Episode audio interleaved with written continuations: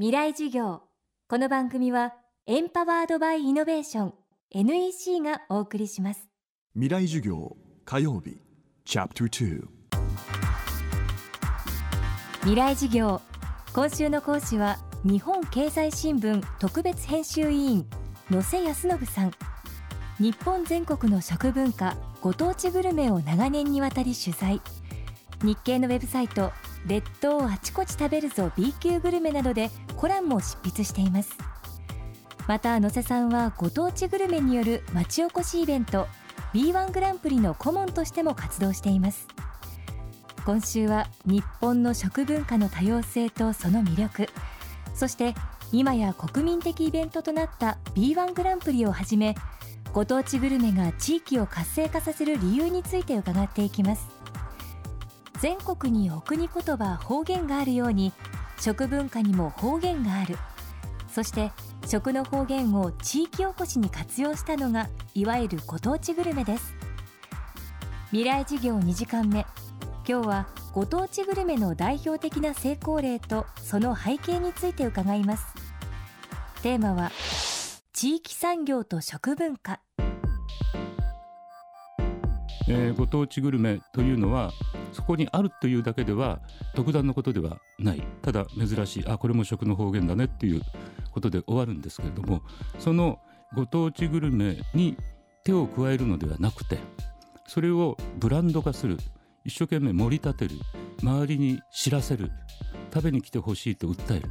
そういう地域の人たちの活動が加わることによって、え、人を呼べたりそれからパッケージ商品が生まれたりというようなことで経済効果が発生すると。でそういうご当地グルメの地域を活性化する力に最初に気づいたのが、えー、富士宮焼きそば学会の皆さんですね。で、えー、活動を始めたのが2000年、えー、急速に注目されて、え、わざわざ富士宮まで焼きそばを食べに行くという人たちが年間60万人に達すると、えー、膨大な経済効果が生まれています。あのその結果ですね、えー、もう後継者がいなくてやめようかというふうに言ってた、えー、お店がですねもう急ににぎわい出したのでパートさんを雇ったとかそれから一度あの創業をやめていた、えー、製麺所がですね復活するとかでそういう雇用にもつながっていくわけです、えー、それ以前はご当地グルメっていうのがそんな経済効果を発揮するなんて誰も思っていませんでしたので、えー、大変注目されました。だけど、えー、そう簡単にですね、えー、ご当地グルメを使った町おこしができるわけではありません。富士宮焼きそばは独特のコシを持つ麺にラードを絞った後の肉かすを加えて炒めさらにだし粉と呼ばれるイワシの削り節を振りかけるなど他の地域には見られない独特の焼きそばです。では富士宮でこうした独自の焼きそばが生まれた背景には何があるのでしょうか？富士宮焼きそばなんですけれどもなぜ生まれたのか。実は富士宮の本当のご当地グルメっていうのは焼きそばではなくてお好み焼きだったんです。でお好み焼きのサイドメニューが焼きそばで。ただし富士宮の人たちはお好み焼きでやってもまあ大阪はある神戸はある広島はあるこれはなかなかうまくいかないんじゃないかということでサイドメニューの焼きそばに目をつけてその焼きそばを旗印にして富士宮の町おこしに取り組んだわけですけども。であのそのお好み焼きを出す店がたくさんあったからあの自動的に焼きそばを出すのもたくさんあるということなんですがじゃあこの焼きそばとかお好み焼きというですねものを一体一体誰がそんなに食べてきたのか。もちろん地元の人です。それからあのかつてはですね富士宮って花町もあるくらいあの沿線の中心都市だったんですね。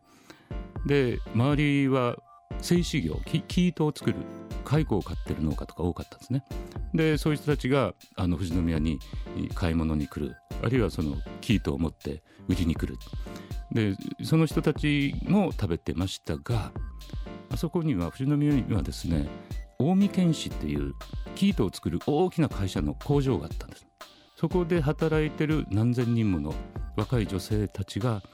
休みの日なんかは街に繰り出してお好み焼き食べたり焼きそば食べたりしたわけです。つまりその製紙業糸を作る製紙業というものがそういう産業がですね、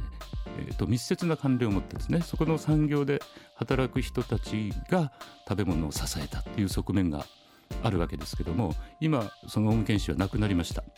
産業はなくなったけれどその産業に支えられて生まれ育った食べ物だけは残っている。でこれ私は食の産業遺産というふうに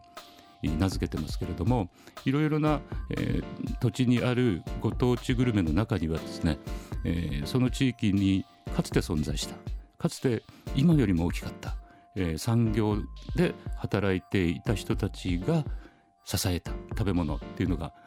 あるんです。ですからご当地グルメにもいろいろな種類があって、えー、今私が注目しているのはその産業との関係食の産業遺産と言われるご当地グルメに特に注目しています。未来事業。今日は地域産業と食文化をテーマにお送りしました。さてここでお知らせです。先日放送した FM フェスティバル2014未来事業。明日の日本人たちへを再放送することになりました。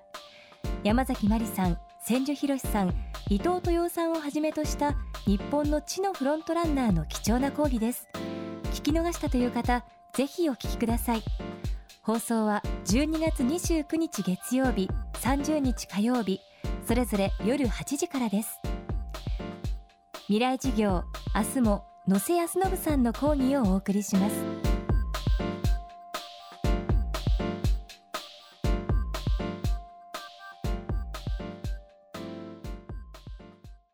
未来事業この番組はエンパワードバイイノベーション NEC がお送りしました。